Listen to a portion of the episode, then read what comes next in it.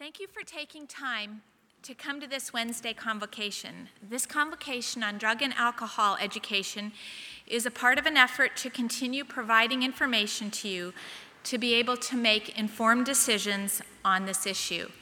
I'm aware that both drugs and alcohol are available for you to use. I often hear that college is a time of life, that it's expected and accepted that you push the limits and take some risks. I've invited Pam Miller to speak to you this morning on what's important to know about alcohol and drugs as you make the decision um, of how to use, how much to use, if you don't use, that kind of thing. Pam is a licensed mental health counselor through the state of Indiana. She's worked in the addictions field for 11 years. She started with working um, with at risk children in junior high and high school and now works in the addictions program at, Al- at. She has a master's degree in counseling and human services from IUSB and an undergraduate degree in education. I had the chance to work with Pam in the same building when I worked at Oaklawn, and I was struck with Pam's compassion for people and her passion for the work that she does. It's a privilege to have her join us this morning. Let's give her our attention.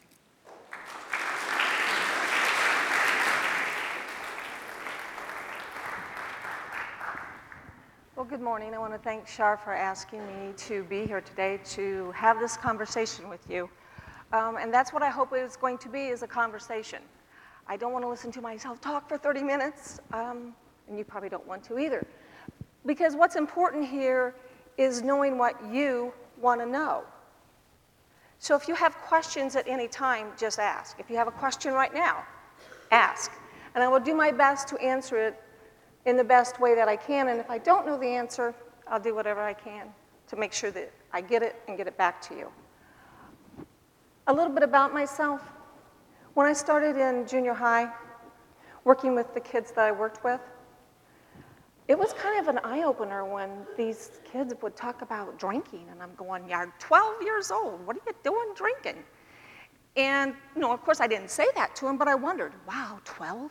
Where's the parents? Well, that's not for me to judge. So all you can do is be there for those kids. My real education came when I was in the high school. And I will never forget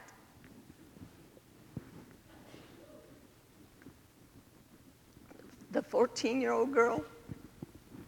I always get emotional. Um, I will never forget the 14 year old girl who taught me the best thing and the one thing I have always remembered when it comes to working with drugs and alcohol people. She didn't come to school often. She came to school high a lot of the time. And people knew it, but they just weren't really for sure how they were going to confront it because there was no way to really know if she was high. It isn't like she drank alcohol and you could smell it. But one day she came in and she was definitely high. So she ended up in my room because my room was the safe room. That's where kids came when they wanted to talk to somebody, when they needed something. So she came to my room and I asked her, okay, I know things aren't great, but why do you use the way that you use? Why do you use as often as you use? She looked me straight in the eye and said, Because when I use, I don't have to think and I don't have to feel. I never thought of it in that way before she said that. Most of the time, people think of drug and alcohol use in adolescents and young adults. Well, they're being rebellious, they're partying, it's no big deal, blah, blah, blah. And that's true for a lot of people. But it's not true for everyone. She used because her reality was too hard to face. And that, those moments when she was using gave her relief. And I have found that when I talk to people and clients, that when you get to the heart of things, what she told me all those years ago is the same for them. They don't have to think and they don't have to feel. The youngest client I've ever worked with was 12 years old. He had a diagnosis of polysubstance abuse, which pretty much means you put it in front of him, he'll use it. He didn't care what it was, he didn't care where it came from. All he cared about was if it changed the way he felt. And the oldest person I've ever worked with is 67 years old.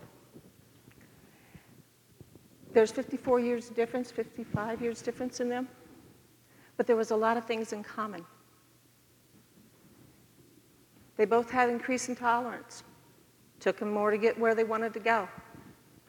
You know, if you have your drug of choice, what's your drug of choice? When people talk about drug of choice, that's the drug that gets you where you want to go, the way you want to get there, and you know when you get there how you're going to feel. Like I said, the 12 year old really didn't have a drug of choice. The 67 year old had alcohol. But they shared a lot of things. They had an increase in tolerance. They tried to stop many times. And you'll hear this a lot. Oh, I can stop anytime. I've stopped four or five times. Well, you've stopped four or five times, but you went back to using.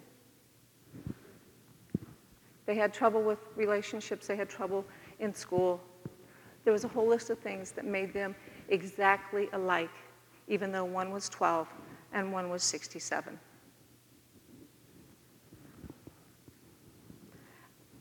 Many people use alcohol and marijuana. Um, those are the two most popular drugs. And they use it because everybody does. Everybody smokes pot. Everybody drinks alcohol. Well, not everybody does. And not everybody smokes pot either. But if you, if the people you are associating with do, then that's your reality. Everybody does. But there's a lot of people that don't. So this isn't something that is, um, this isn't, this is a choice right now for a lot of you, whether you want to use or not.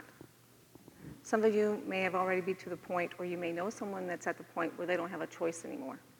And that's what addiction is. So some people think that addiction is a choice. And some people believe that it's a disease. I believe in the disease concept. I believe that because of the studies and everything that's been shown, that it is a disease. The American Medical Association, who has people there a lot smarter than I am, have said so, American Psychiatric Association, those people have said that it is a disease. It meets that criteria.